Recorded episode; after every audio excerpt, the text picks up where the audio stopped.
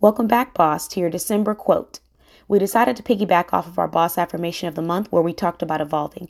If you missed the affirmation of the month, just check out the link below. It'll be listed in this podcast noting.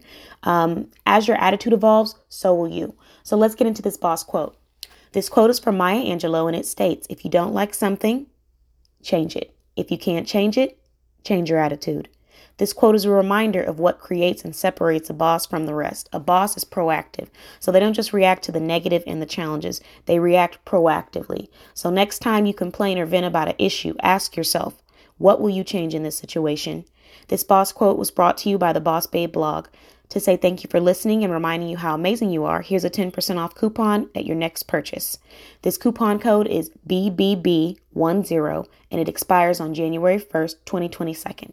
And that's going to be capital BBB10. Have a proactive day. Sincerely, the Boss Babe blog team.